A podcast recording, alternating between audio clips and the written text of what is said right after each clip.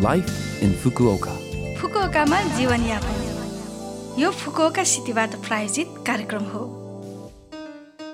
नमस्ते ओहाई गोजाइमास म सरिता यो लाइफ इन फुकुओका कार्यक्रममा फुकुओकामा बस्दै आउनुभएका नेपालीहरूका लागि सुरक्षित भई आरामदायक जीवनयापनका लागि आवश्यक जानकारीहरू नेपालीमा दिँदै आइरहेकी छु हरेक हप्ताको बिहिबार यो कार्यक्रम म सरिताको साथ सुन्न सक्नुहुन्छ फुकुओकामा जीवनयापन आज हामी आमाको दिन अर्थात् मदर्स डेको बारेमा केही कुरा गरौँ।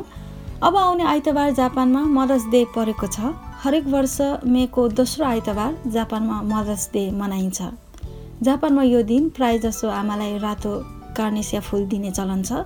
यस फुललाई आमाको स्वच्छ करुणामय र सहनशीलताको प्रतीकको रूपमा लिइन्छ। यसै गरी यस दिनमा आमालाई विभिन्न उपहारहरू दिने लेटर लेखेर दिने वा बाहिरसँगै खान जाने चलन छ। हामी नेपालीहरूको आमाको मुख हेर्ने दिन गएको अप्रिल तेइसमा परेको थियो। तपाईँहरूले पनि त्यस दिन आफ्नो आमालाई फोन गर्नुभयो होला। विदेशमा भए पनि आजकल भिडियो कलको सुविधा भएकोले आमाको मुख हेरेर कुरा गर्न सजिलो अनि रमाइलो भएको छ नि है। मैले पनि त्यस दिन आमासँग भिडियो कलमा आमाको मुख हेरी रमाइलो कुराकानी गरेँ अनि सधैँ चाहिँ विशेष गरी आफू सानो छँडाको आमासँग बिताएका ती पलहरू सम्झेँ। हामीहरू अहिले विदेशमा छौँ लगनका साथ मेहनत गरी आमालाई प्राउड हुने राम्रो काम गरौँ। फुकुकामा जीवनयापन। आज पनि म फुकुका सहरले जारी गरेका सूचनाहरू लिएर आएकी छु। पहिलो सूचना रहेको छ Fukuoka city home page support for foreigners सुरु गरिएको बारेमा। फुकुका सिटीको आधिकारिक होम पेजमा विदेशीहरूलाई सहयोग पुर्याउने हेतुले सपोर्ट फर फरेनर्स साइट बनाइएको छ। तपाईँले खोज्नुहुँदा किवर्डमा फुकोका सपोर्ट फर फरेनर्स राखी खोज्नुहोला। हजुर फुकोका सपोर्ट फर फरेनर्स भनेर टाइप गरी अवश्य यो साइटमा जानुहोला अनि महत्त्वपूर्ण जानकारीहरू प्राप्त गर्नुहोला। अर्को सूचना रहेको छ जीवनयापन खर्चमा समस्या भएकाहरूका लागि।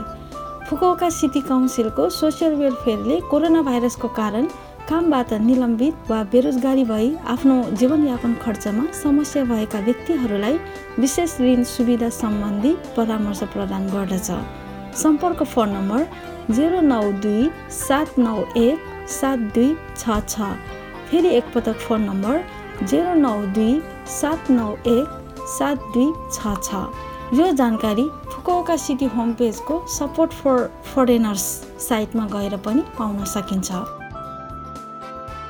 त्यस्तै अर्को सूचना रहेको छ जापान सरकारले एक लाख एनको राहत रकम वितरण गर्ने बारे। जापान सरकारले घरेलु खर्चमा मद्दत पुर्याउने हेतुले सबैजनालाई एक लाख एनको रकम दिने भएको छ। दुई हजार बिस अप्रिल सत्ताइससम्ममा जापानको बेसिक रेसिडेन्ट रेजिस्टरमा दर्ता भएका विदेशीहरूले आवेदन दिन सक्नेछन्। विस्तृत जानकारीहरू पछि फुकोका सहरको होम पेजमा राखिनेछ। यो फुकोका सहरबाट जारी सूचना थियो।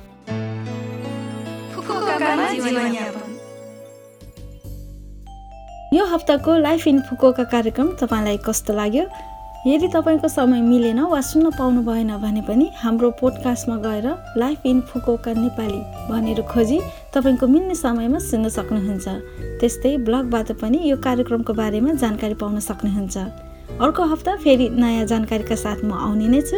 जान जाने आज अस्मिता आचार्यको तिम्रो मायाले गीत। तपाईँहरू सबैका लागि राख्दै बिदा हुन चाहन्छु। तपाईँको दिन शुभ रहोस्। नमस्ते।